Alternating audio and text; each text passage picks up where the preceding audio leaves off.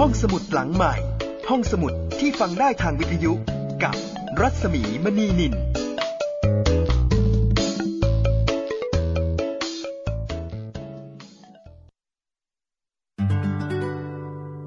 อยุธยานามเต็มว่ากรุงเทพทวารวดีสีอยุธยา สืบทวารวดีมีมา สืบละโวอโยธยาสีรามพระเทพนคร แห่งแรกอาณาจักรสยาม เริ่มน้ำคนไทยที่นี่ก่อน รือญาติชาติพันธุ์ประชากร ผสมเผ่า พระนคร กรุงศรีอยุธยา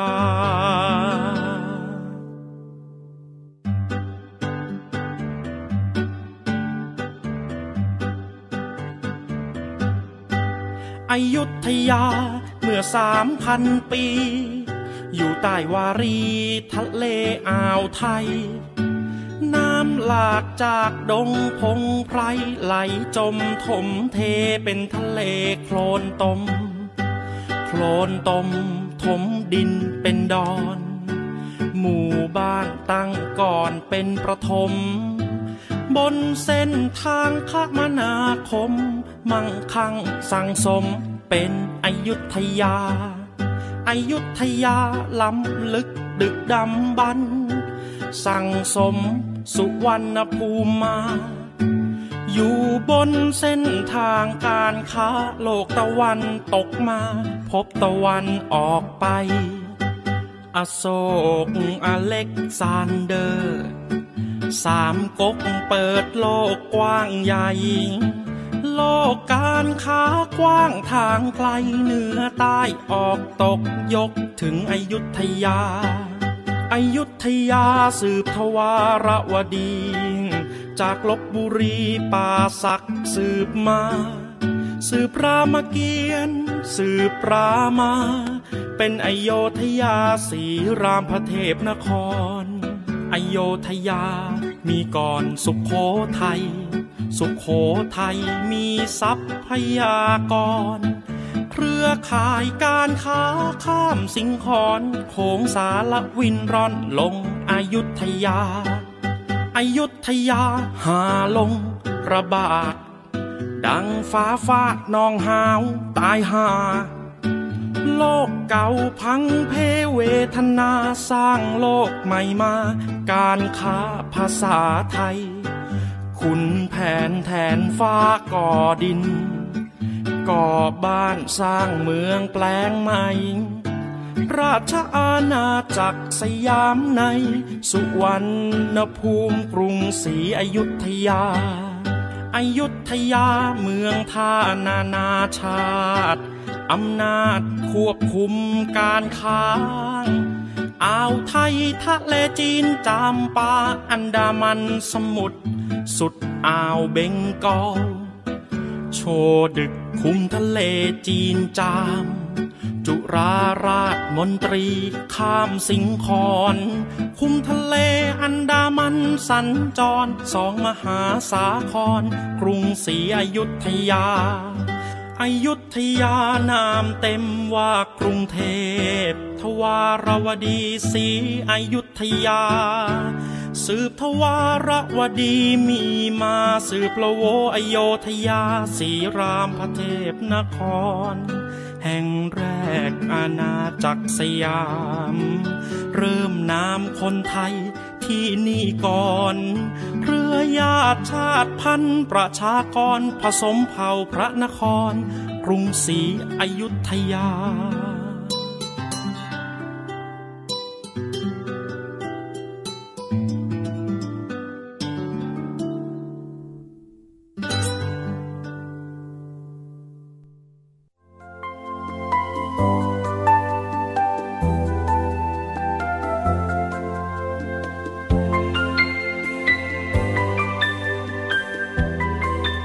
อนรับคุณผู้ฟังเข้าสู่รายการห้องสมุดหลังใหม่นะคะ ที่นี่วิทยุไทย PBS ค่ะ www.thaipbsradio.com พบกับดิฉันรัศมีมณีนินนะคะ แล้วก็วันนี้นวนิยายชีวิตเจ้าพระยาวิชาเยน ฟอนคอนแห่งอยุธยา มาถึงตอนที่ 43 แล้ว จากบทประพันธ์ของแคลร์ คีฟ-ฟ็อกซ์ กล้วยไม้แก้วสนธิแปล นานมีบุ๊คส์จัดพิมพ์ เรื่องราวของเสนาบดีชาวกรีก ที่ได้ดิบได้ดีเป็นเสนาบดีแห่งกรุงสยาม ตอนนี้คอนสแตนตินฟอลคอนกำลังลำบากใจแล้วก็กำลังกลุ้มใจ กับการต่อรองกับการ รับมือกับคณะทูตจากฝรั่งเศสชุดที่สองซึ่งมีลาลูแบร์เป็นผู้นำมา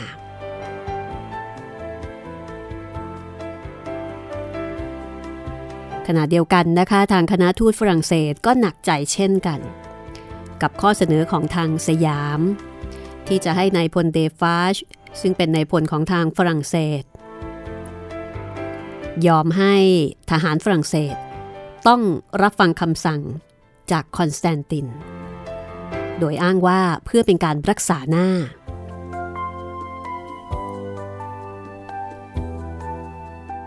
เงื่อนไขครั้งนี้จะตกลงกันได้หรือไม่ ติดตามกันได้เลยนะคะ กับการต่อรอง ของทางฝั่งสยาม แล้วก็ทางฝั่งฝรั่งเศส แต่ละฝ่ายก็จะมุ่งถึงผลประโยชน์ของตัวเองเป็นสำคัญนะคะ อยู่ที่ว่าใครจะมีเหลี่ยมเหนือกว่ากัน ตอนที่ 43 ฟอนคอนแห่งอยุธยาค่ะ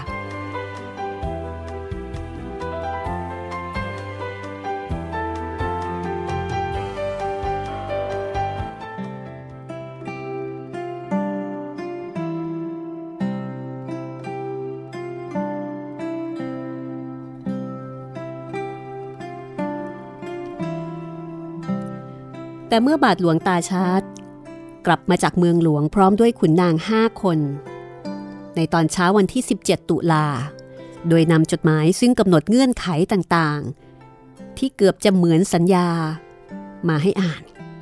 ลาลูแบร์ก็จำต้องบอกความจริงกับเดฟาชพวกเขามารวมตัวกันที่ห้องรับแขกในเรือกายาตซึ่งใหญ่แล้วก็สะดวกกว่า อ่านหนังสือฉบับนั้นแล้วก็ส่งต่อกันไป ทุกคนหันไปมองหน้าบาทหลวงตาชาร์เงื่อนไขต่างๆ ที่บาทหลวงเยซูอิตนำมาเสนอ โดยอ้างว่าการเจรจาประสบความสำเร็จ อันที่จริงเป็นการลบล้างผลประโยชน์ ที่แจ้งเอาไว้ในฉบับแรก คือเมืองบางกอกและมาริดเปิดต้อนรับชาวฝรั่งเศสก็จริง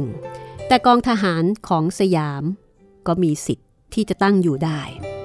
และนายทหารฝรั่งเศส จะต้องบังคับบัญชากองทหารต่างชาติด้วย เดฟาชถึงกับร้องลั่นแล้วก็บอกว่าทำไม่ได้ เขาจะต้องใช้เวลาฝึกอีกหลายปี และนี่ไม่มีใครบอกเขาไว้ก่อน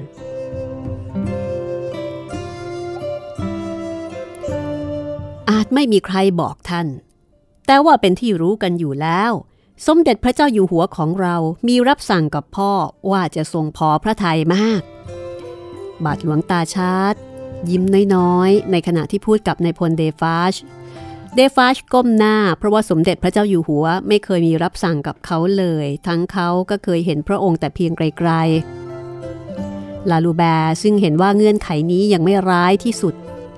แล้วก็ไม่เข้าใจปัญหาของเดฟาช เขาเป็นกังวล กับการดูแลความปลอดภัยของทหารฝรั่งเศส ในการอยู่ร่วมกับชาวสยาม โดยเฉพาะในกรณีที่อาจจะมีเรื่องราวต่อกัน แล้วเขาก็ต้องตกใจกับเงื่อนไขที่ให้ถวายแผนผังการสร้างป้อม เพื่อทรงพิจารณาก่อนที่จะเริ่มงานก่อสร้างด้วย ซึ่งข้อนี้บาทหลวงตาชาติก็ตอบว่า ในเมื่อสมเด็จพระเจ้าอยู่หัวแห่งสยาม ทรงจ่ายพระราชทรัพย์ในการก่อสร้าง เพราะฉะนั้นก็เป็นเรื่องธรรมดาที่จะต้องทรงตรวจสอบก่อนที่จะอนุมัติ ทุกคนเห็นด้วยกันว่าเงื่อนไขข้อแรก ทำได้ยากที่สุด ลาลูแบร์อ่านซ้ำดัง ๆ ถึงเงื่อนไขที่ทำให้ทางฝรั่งเศสลำบากใจ นั่นก็คือกองทหารฝรั่งเศสที่เมืองบางกอกและเมืองมาริดจะต้องไม่รับฟังคำสั่งจากชาวสยามหรือชาวต่างชาติคนใด จะทำตามคำสั่งของอัครมหาเสนาบดีเท่านั้น ถ้าไม่ขัดต่อพระบรมราชโองการของสมเด็จพระคริสตธรรมมิกราช นี่นะเหรอ เรื่องหน้าตาที่ท่านพูด หรือว่าจริง ๆ แล้ว เขามีจุดประสงค์อื่น ลาลูแบร์ลดจดหมายลงหลังจากที่อ่านจบ แล้วก็จ้องหน้าบาดหลวงตาชาร์ตเขาพยายามระงับอารมณ์เต็มที่ แต่บาดหลวงตาชาร์ตไม่ยอมอ่อนข้อให้ อ้างว่า ท่านกองสตองส์เห็นความสำคัญและจะไม่ยอมเปลี่ยนใจ เซเบเร่ผู้เป็นอุปทูตก็บอกว่าถ้าอย่างนั้นจะหาทางออกได้อย่างไร เพราะว่าทางฝรั่งเศสไม่ได้รับคำสั่งมาให้ตกลงกับเรื่องเช่นนี้ คือไม่รู้มาก่อน บาทหลวงตาชาติยักษ์ไหลเขาไม่ใช่ราชทูต เขามีหน้าที่เจรจาเท่านั้น แต่ไม่มีหน้าที่ตัดสินใจ บาทหลวงตาชาติเห็นว่าทางออกเรื่องนี้มีอยู่ 3 ประการก็คือ 1. ยอมรับ 2. เดินทางกลับฝรั่งเศส และ 3. เข้ายึดเมืองบางกอก แต่พ่ออยากขอให้ท่านตัดสินใจโดยเร็ว เพราะท่านกองสตองรอคำตอบอยู่ แล้วก็ออกจะแปลกใจ ว่าทำไมพวกท่านยืดเยื้อ ทั้งที่แจ้งว่าจะต้องรีบขึ้นบกเพื่อพักผ่อน บาทหลวงตาชาร์ตทำหน้าอิดหนาระอาใจ ไม่รู้จะพูดอย่างไรกับคนที่ไร้เหตุผล เซเบเร่ก็หันไปถามนายพลเดฟาชท่านนายพลคิดว่าจะยึดเมืองบางกอกได้ไหม เดฟาชกระโดดลุกขึ้น ทหารของผมและตัวผมเอง เราพร้อมที่จะไปตายหน้าป้อมบางกอก ลาลูแบมเม้มปากอย่างดูมิน แล้วก็บอกว่า เราไม่ได้ขอให้ท่านไปตายหน้าเมืองบางกอกนะ เดฟาช แต่ขอให้ยึดเมือง เซเบเรอุปทูตก็ถามซ้ำว่าเป็นไปได้ไหม ถ้าดูจากสภาพกองทหารและจำนวนทหารที่เหลืออยู่ เพราะว่าตอนนี้ก็มีคนป่วยหลายคน คนป่วยจากการเดินทาง ที่ต้องข้ามน้ำข้ามทะเลแล้วก็ใช้เวลานาน เพราะฉะนั้นกองทหารฝรั่งเศสก็ไม่ได้อยู่ในสภาพที่พร้อมรบนัก เดฟัชบอกว่า ไม่อาจทำได้ เพราะว่า อยู่กลางน้ำอาจจะโดนปืนใหญ่ทำลายเรือได้ และทหารของเขาก็กำลังเหน็ดเหนื่อยจากการเดินทาง ขณะเดียวกันก็เดินทางกลับไม่ได้ เพราะว่าตอนนี้ขาดสเสบียง คือเพิ่งจะเดินทางมาถึงสเสบียงหมดแล้วและยังไม่ได้ขึ้นบก ถ้าจะเดินทางกลับก็ไม่ได้อีก ไม่มีสเสบียง มีคนหนึ่งก็เอ่ยว่า ตอนนี้มีสเสบียงพอเพียงแค่จะเดินทางไปถึงปัตตเวีย จริงๆ ไปซื้อเอาที่นั่นก็ได้ แต่ลาลูแบร์สายหน้าบอกว่าไม่ได้ เงินไม่พอ เนื่องจากสยามสัญญาเอาไว้ว่าจะให้เสบียงเมื่อเดินทางกลับก็เลยไม่ได้เตรียมไม่ได้เตรียมเงินมา ดูเหมือนว่าทางออกของฝรั่งเศสจะถูกปิดไปหมดทุกประตู ยึดเมืองบางกอกก็ไม่พร้อม จะเดินทางกลับก็ไม่ได้ ลาลูแบร์ก็เลยหันไปทางบาทหลวงตาชาร์ตดูเหมือนว่าท่านมีชัยแล้วนะ ทั้งท่านและ Monsieur กองสตอง เราได้แต่ยอมรับข้อเสนอ เขาเดินไปที่โต๊ะเพื่อลงนาม บาทหลวงตาชาร์ถูมือเดินไปรอบๆ แล้วก็หัวเราะชอบใจ รับหนังสือที่ลงนามแล้วจากมือของราชทูตลาลูแบร์แล้วก็ยิ้ม พ่อรู้ ว่าท่านไม่อยากจะยอมรับเงื่อนไขเหล่านี้ แต่ขอบอกว่าท่านทำถูกแล้ว สมเด็จพระเจ้าอยู่หัวและเมอร์ซิเออร์เดอเซเยเล่จะยินดีมาก ส่วนพ่อ บัดนี้ พ่อกลายเป็นราชทูตผู้มีอำนาจเต็ม แห่งราชอาณาจักรสยาม ต่อฝรั่งเศส และกรุงโรม ฉะนั้นถือว่าเป็นเพื่อนร่วมอาชีพของท่านทางฝ่ายสยาม พ่อดีใจ ที่เราจะได้ทำงานด้วยกันอีก ราตรีสวัสดิ์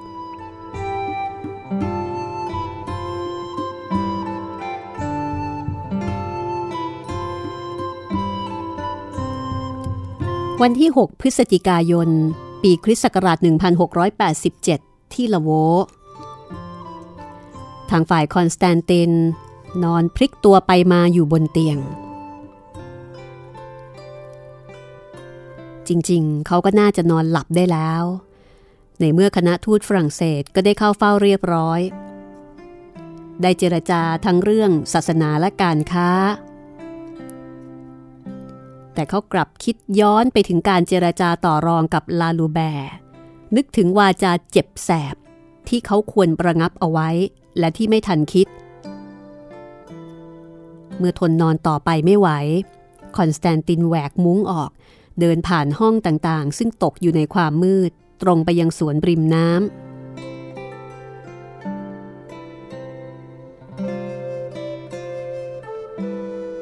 เขาเดินเท้าเปล่าบนหญ้าชื้น รู้สึกหนาว แล้วก็เข้าไปหลบในห้องสวดมนต์ซึ่งมีทูบเทียนจุดอยู่ตลอดเวลาตั้งแต่สัปดาห์ก่อน เพื่อเตรียมพิธีอุทิศให้แก่พระแม่มารี เขานั่งลงบนแท่นสวดมนต์ตรงหน้าแท่นพิธีที่ทำด้วยไม้สีทอง พยายามอธิบายกับตัวเองว่า กองทหารฝรั่งเศสมาตามที่เขาต้องการแล้ว หลังจากที่นั่งภาวนามาเป็นเวลาสองปี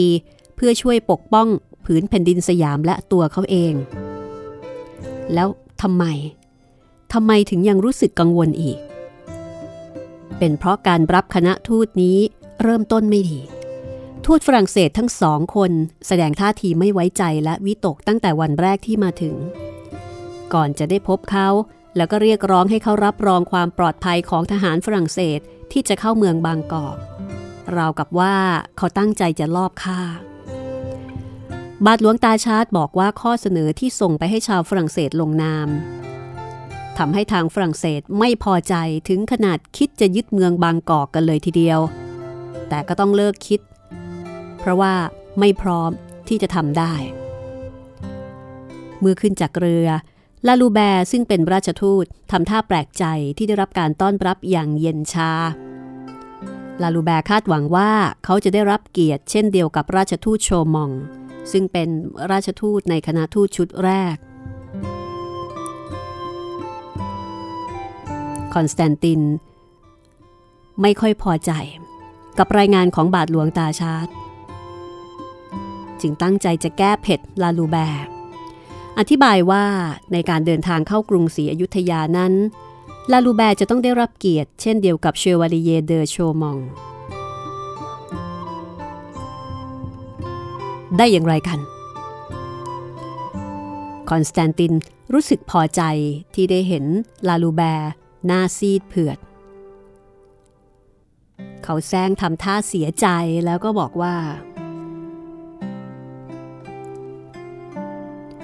กระผมก็ลำบากใจเช่นกัน แต่ในจดหมายที่ Monsieur เดอเซเยเล่ส่งมา เรียกท่านว่า เป็นผู้แทนของกษัตริย์แห่งฝรั่งเศส ส่วน Monsieur เดอโชมอง ได้ชื่อว่าเป็นราชทูต แม้เราอยู่ไกลจากยุโรปก็จริง แต่ก็รู้จักข้อแตกต่างของคำว่าผู้แทนกับราชทูต ลาลูแบร์ไม่พอใจ ได้อย่างไรกัน ในเมื่อสมเด็จพระเจ้าอยู่หัวของเราส่งต้อนรับทูตของท่านอย่างสมเกียรติ ย่อมหวังว่า ท่านจะต้อนรับเราอย่างสมเกียรติ เช่นเดียวกับการต้อนรับราชทูตโชมอง หรืออาจจะยิ่งกว่าเสียด้วยซ้ำฉันได้รับคำสั่งให้เรียกร้องในข้อนี้ ความแตกต่างระหว่างคำว่าผู้แทนกับราชทูต เราใช้เฉพาะในยุโรปไม่ได้ใช้ในอินเดีย และราชทูตสยามก็ได้บอกแล้วว่าจะได้รับเกียรติเท่ากัน อนสแตนตินตอบว่า ในการเข้าประเทศทำได้ แต่ในการเข้าเฝ้า มิอาจปฏิบัติเช่นนั้นได้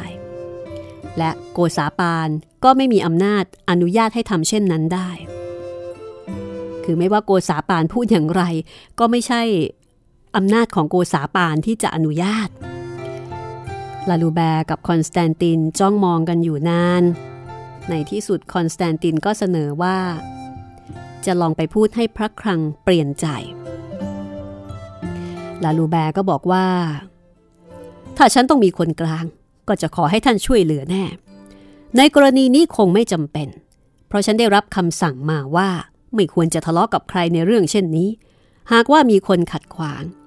ก็ให้ปฏิบัติตามพระราชวินิจฉัยของสมเด็จพระเจ้าอยู่หัว คอนสแตนตินยักไหล่ ถ้าเช่นนั้นก็ไม่มีปัญหา บาทหลวงตาชาร์ดหันหน้าไปยังราชทูต ในเมื่อท่านมีคำสั่งทำนองนี้อยู่แล้ว เหตุใดจึงขอรับเกียรติเช่นเดียวกับเชอวาลิเยเดอโชมองเล่า ลาลูแบร์หันหน้ามามองบาทหลวงตาชาร์ตด้วยความไม่พอใจ เพราะเราได้รับคำสั่งมาให้เรียกร้องข้อนี้ และมีให้ทำการเจรจาต่อรองใด ๆ แต่ให้อยู่ในพระราชวินิจฉัยเท่านั้น เพราะกษัตริย์แห่งเราทรงเชื่อว่า พระเจ้าแผ่นดินสยามจะทรงปฏิบัติต่อเราอย่างดีสองวันต่อมา เขาได้รับตามคำขอ แต่ก็ยังรู้สึกไม่พอใจที่จะต้องยืนกล่าวคำกราบบังคมทูล โดยบอกว่าเมอร์ซิเออร์เดอโชมองยังได้นั่งกราบบังคมทูลคือมีการเปรียบเทียบ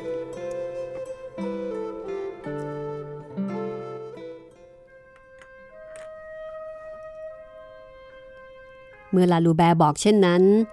คอนสแตนตินก็ระเบิดเสียงออกมาว่า ให้ตายสิ ท่านไม่เข้าใจหรือว่า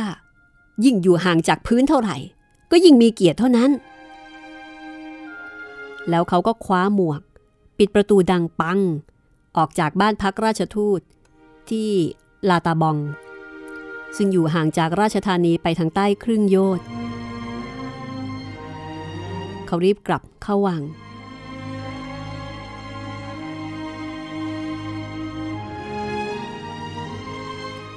ถึงแม้ว่าจะโกรธ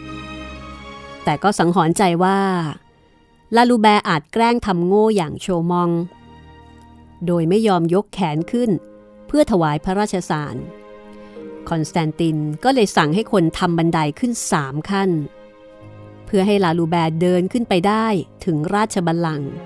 เพื่อที่จะป้องกันไม่ให้สมเด็จพระนารายณ์ต้องโน้มพระองค์ลงมารับพระราชสารเหมือนคณะทูตชุดที่แล้ว ซึ่งเขาก็ทำได้อย่างสวยงามในวันเข้าเฝ้า เพื่อเป็นการให้เกียรติ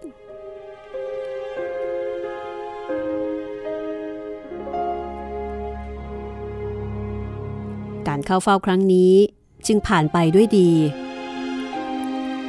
เย็นวันเดียวกับการเข้าเฝ้า บาทหลวงตาชาร์ดแอบกระซิบให้เขาฟังว่า คณะทูตเสียดาย ที่ไม่ได้ทำให้สมเด็จพระเจ้าอยู่หัว ต้องก้มพระองค์เช่นครั้งก่อน เป็นเพราะว่าฉันป้องกัน มิให้คนหมิ่นพระเกียรติสมเด็จพระเจ้าอยู่หัวอีกนะสิ คอนสแตนตินตอบอย่างไม่พอใจ และถึงแม้ว่าจะไม่ลงรอยกัน คอนสแตนตินกับคณะทูตชุดนี้ก็ต้องพบกันทุกวัน แล้วก็ต้องแกล้งทำเหมือนกับเป็นมิตรที่ดี ต้องรับประทานอาหารร่วมกัน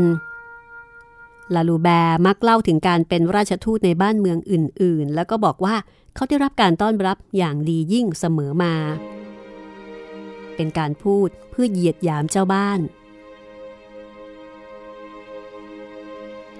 คอนสแตนตินกุมศีรษะ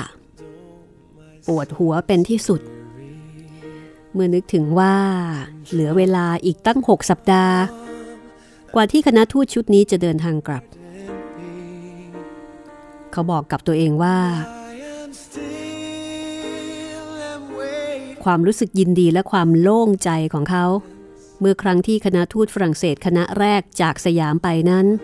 มันช่างเทียบไม่ได้เลยกับความรู้สึก ที่เขาจะได้ยินเสียงปืนใหญ่จากป้อมเพื่อส่งคณะทูตนี้ คืออยากให้ไปเหลือเกิน เมื่อไรจะไปเสียที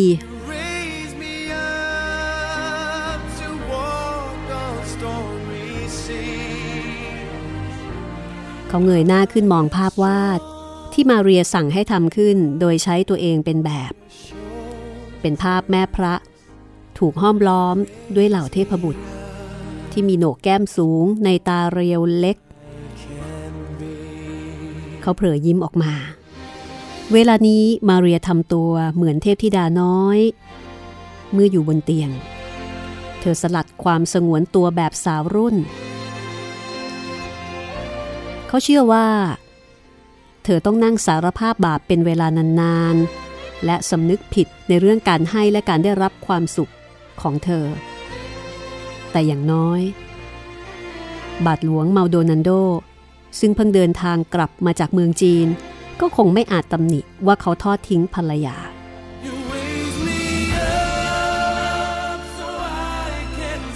เรื่องราวจะเป็นอย่างไรต่อไป ดูเหมือนความสัมพันธ์ของคอนสแตนตินกับมาเรีย ดีขึ้นทำไมถึงดีขึ้น เดี๋ยวติดตามคำตอบช่วงหน้า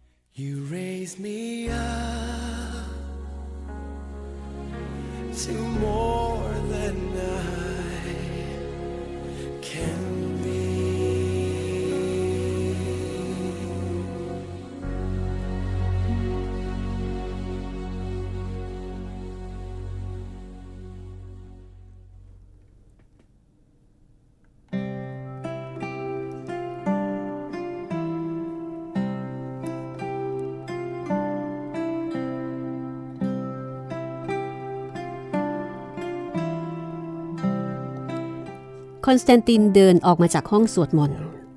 กลับไปยังห้องนอน เขายอมรับว่าตอนนี้เขามีความสุขกับภรรยามากกว่าแต่ก่อน แล้วก็ต้องยอมรับอย่างแปลกใจ ว่าผู้หญิงเคร่งศาสนาคนนี้รู้จักแสดงความรักได้อย่างเต็มที่จนน่าประหลาดใจ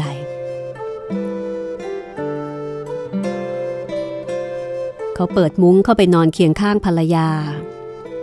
เธอพึมพำเสียงอู้อี้โดยไม่ลืมตาว่า เขาไปไหนมาทำไมเท้าถึงเปียก เขาหัวเราะพลางพลิกร่างของหล่อน แล้วก็เริ่มแกะกระดุมเสื้อนอน ฉันไปห้องสวดมนต์มา เห็นภาพเทพธิดาของเธอ ก็เลยอยากมาหาเทพธิดาที่เธอเป็นอยู่จริง เธอผลักเขาอย่างโกรธโกรธแต่ก็ต้องถอนใจยอมแพ้ แล้วก็ปล่อยตัวให้เพลิดไป คอนสแตนตินแกล้งทำเป็นมองภรรยาอย่างดุดุคุณคิดยังไง ถึงประพฤติตัวแบบนี้มาหลายสัปดาห์แล้ว น่าสงสัยว่าจะมีชู้ ถึงเก่งกล้าขึ้นเยี่ยงนี้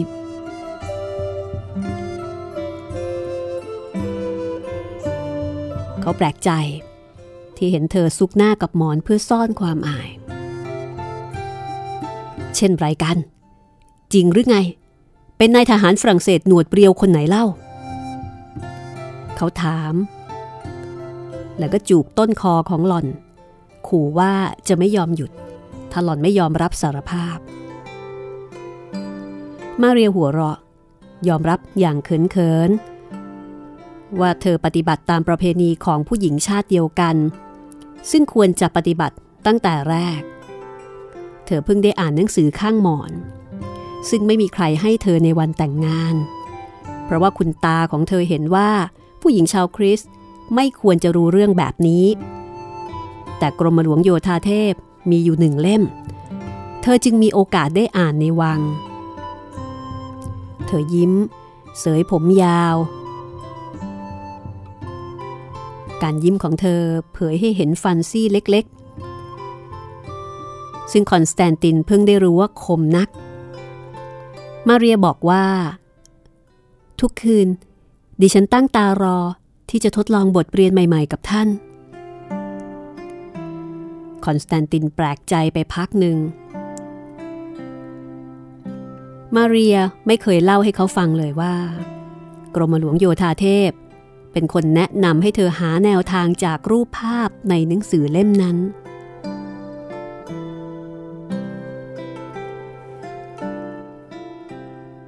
ไม่น่าแปลกใจหรอก ที่สามีของหล่อน ใช้เวลาครุกอยู่กับนางบำเรอที่ลาตาบอง ในเมื่อหล่อนมัวแต่เข้าโบสถ์ครุกอยู่กับเด็กกำพร้า แล้วก็พวกบาทหลวง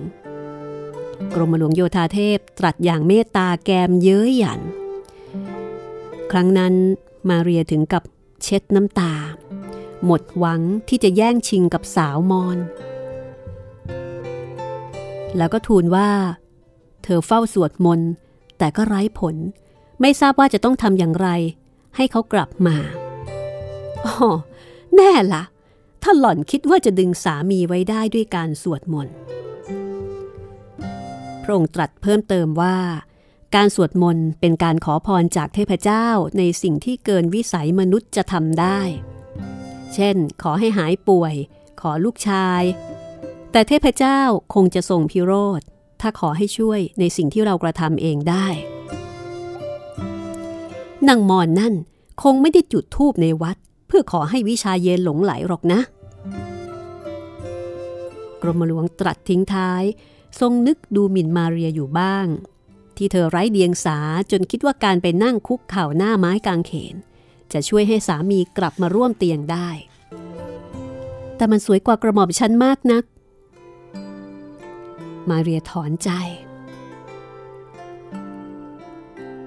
ไม่กล้าที่จะทูลว่า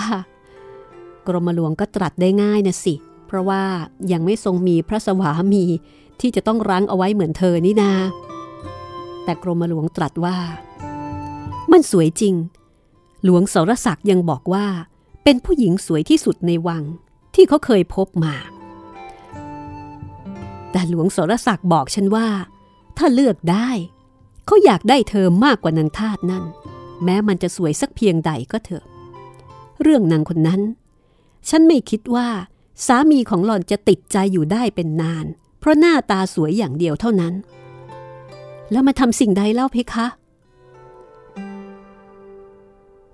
มาเรียเริ่มสะอึกสะอื้น ความทุกข์ใจ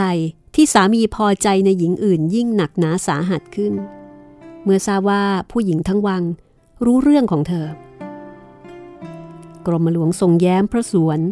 แล้วก็สั่งให้คนนำหนังสือญี่ปุ่นมาให้เธอ บัดนี้มาเรียนนึกขอบพระทัยกรมหลวงที่ทรงแนะนำเรื่องแปลกใหม่ บ่ายวันนั้น เมื่อเธอทูลลากลับ ผู้หญิงคนอื่นๆ ยังดูรูปภาพในหนังสือพลางหัวเราะชอบใจ กรมหลวงทรงแย้มพระสวนน้อยๆ แล้วก็ตรัสขัดคำพูดที่ตะกุกตะกักเพื่อขอบพระทัยของเธอ ว่า ฉันไม่ชอบเห็นคนที่ฉันรักต้องเป็นทุกข์ เพราะการกระทำของคนที่ฉันเกลียด จงนำสิ่งที่เรียนรู้มา ไปใช้ให้เกิดประโยชน์เถิดมาเรียและดูเหมือนว่า มาเรียจะนำบทเรียนนี้มาใช้ได้ดี เธอคิดอย่างพึงพอใจ แล้วก็แอบหัวเราะ เมื่อคิดถึงภาพในหนังสือเล่มนั้น ครั้งแรกที่เห็น ผู้หญิงที่เคร่งศาสนาอย่างเธอถึงกับสะดุ้งตกใจ แล้วก็ยิ้มอย่างกระอักกระอ่วน ต่อมาก็ยิ่งตื่นเต้นขึ้นเรื่อยๆ อยากรีบไปหาสามี เพื่อทอดตัวให้เขา เช่นเดียวกับนางคณิกาในภาพ หนังสือภาพพิมพ์ญี่ปุ่นนั้นทำให้เธอนึกถึงภาพพิมพ์อื่น ๆ ซึ่งเมอร์ซิเออร์เดอลาลูแบร์ทูตฝรั่งเศสนำมามอบให้ เป็นของพระราชทานจากมาดามลาโดฟิน พระวรชายา พรางอธิบายว่าเป็นภาพการแต่งกายตามสมัยนิยมของปารีส เขาเป็นราชทูตซึ่งคอนสแตนตินชิงชัง แต่พูดภาษาโปรตุเกสได้ดี เธอหัวเราะ เมื่อเห็นเกลียวผมทรงสูงเหมือนพีระมิด แบบอฟองตอง ท่านทูตบอก แล้วก็กล่าวว่า เขาชอบทรงผมเรียบๆแบบญี่ปุ่นของเธอมากกว่า เธอรู้ดีว่าคงจะดัดผมให้เป็นเกลียวอย่างนี้ไม่ได้ แล้วเสื้อล่ะ บางที ถ้าใช้ผ้าจากลีอองที่คอนสแตนตินเคยให้มา ผ้ากำมะหยี่สีน้ำเงินเข้ม คอนสแตนตินคงเบื่อเต็มทีแล้ว ที่เห็นเธอแต่งชุดกิโมโน แล้วเธอก็พลอยหลับไป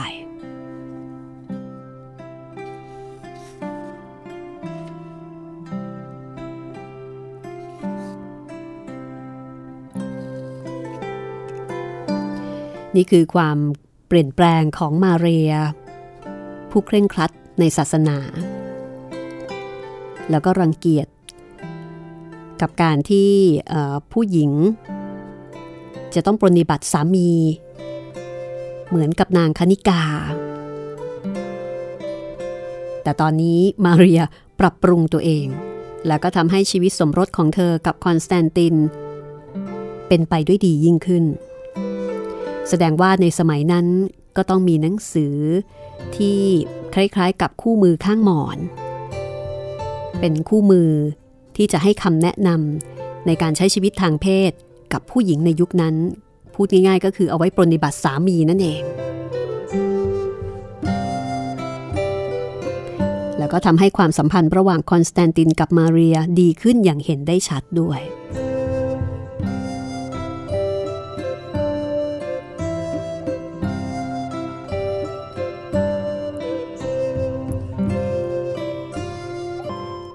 วันที่ 12 พฤศจิกายน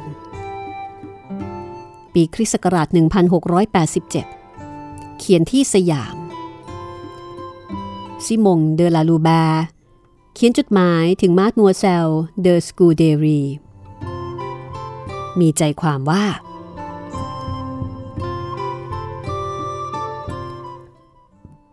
ถึงซาโฟผู้แสนอ่อนหวาน ฉันเขียนหน้าซองจดหมาย ว่าส่งมาจากสยาม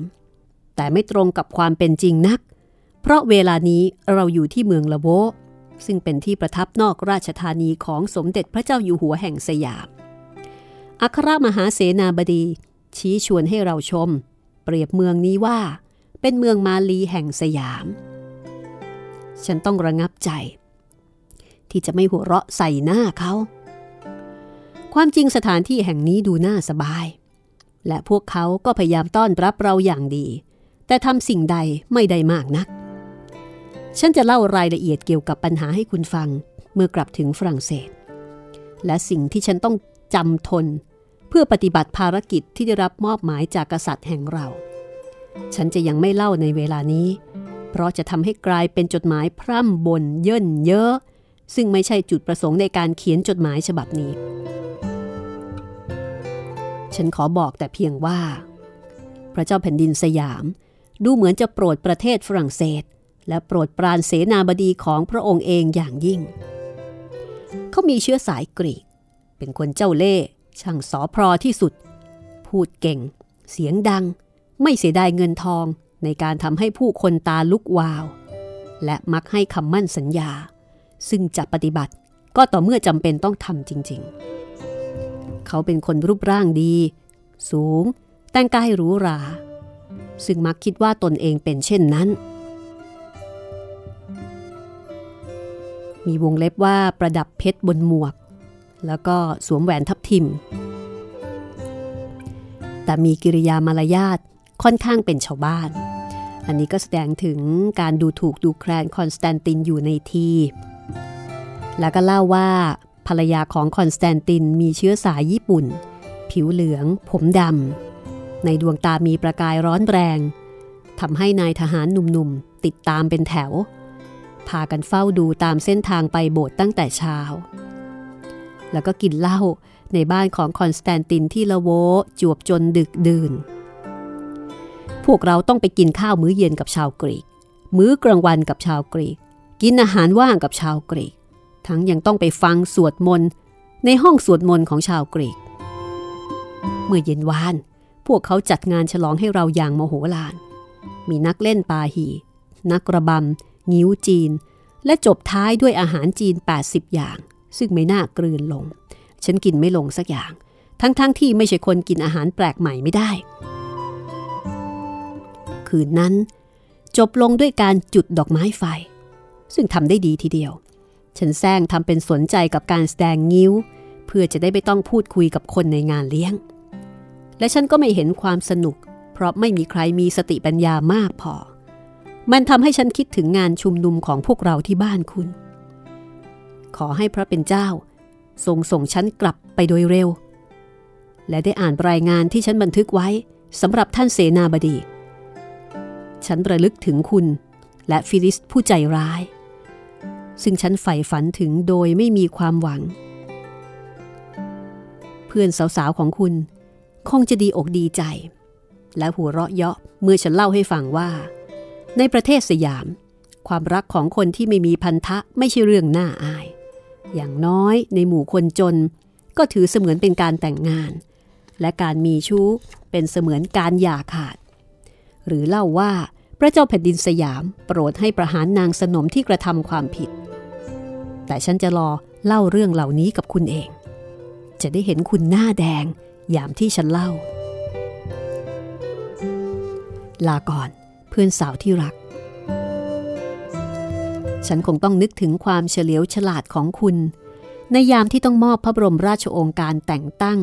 ให้เสนาบดีที่ชื่อนายกองสตองผู้นี้ได้รับเครื่องราชอิสริยาภรณ์แซงมิเชล ชั้นอัศวิน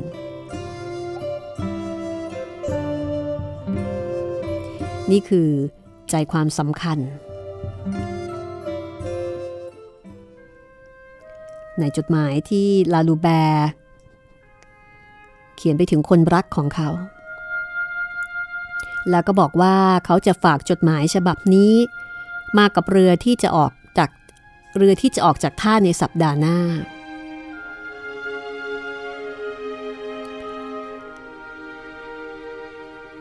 ดูเหมือนว่า คณะทูตชุดนี้ จะมีปัญหา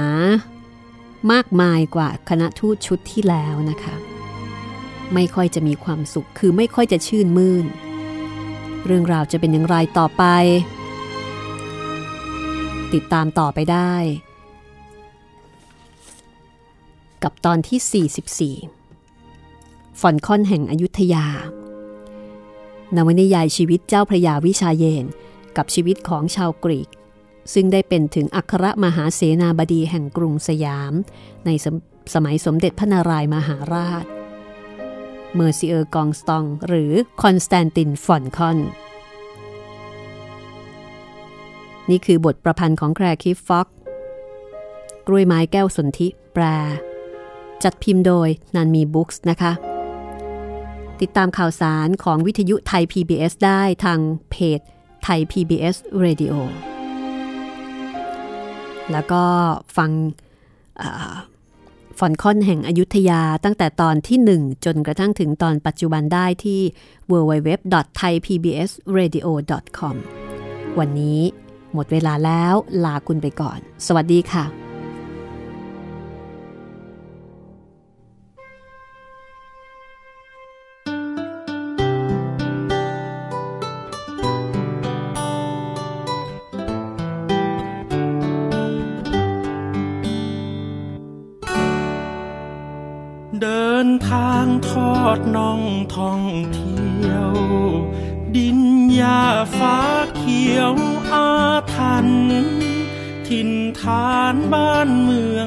ดำบรรพ์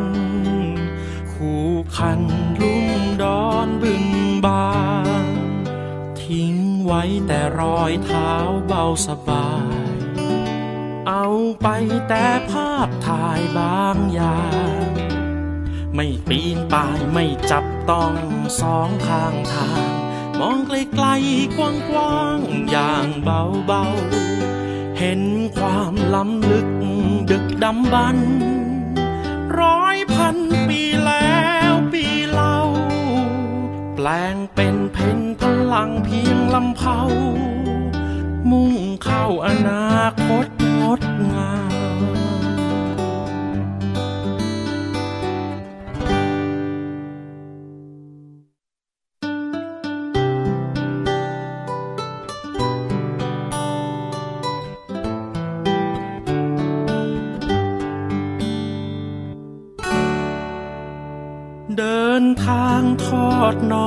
ท่องเที่ยว ดินหญ้าฟ้าเขียวอาทันถิ่นฐานบ้านเมืองดึกดำบรรคู่คันลุ่มดอนบึงบานทิ้งไว้แต่รอยเท้าเบาสบาย เอาไปแต่ภาพถ่ายบางอย่าง ไม่ปีนป่ายไม่จับต้องสองข้างทาง มองไกลๆกว้างๆอย่างเบาๆ เห็นความล้ำลึกดึกดำบรรพ์ร้อยพันปีแล้วปีเล่า แปลงเป็นเพนพลังเพียงลำเผามุ่งเข้าอนาคตงดงาม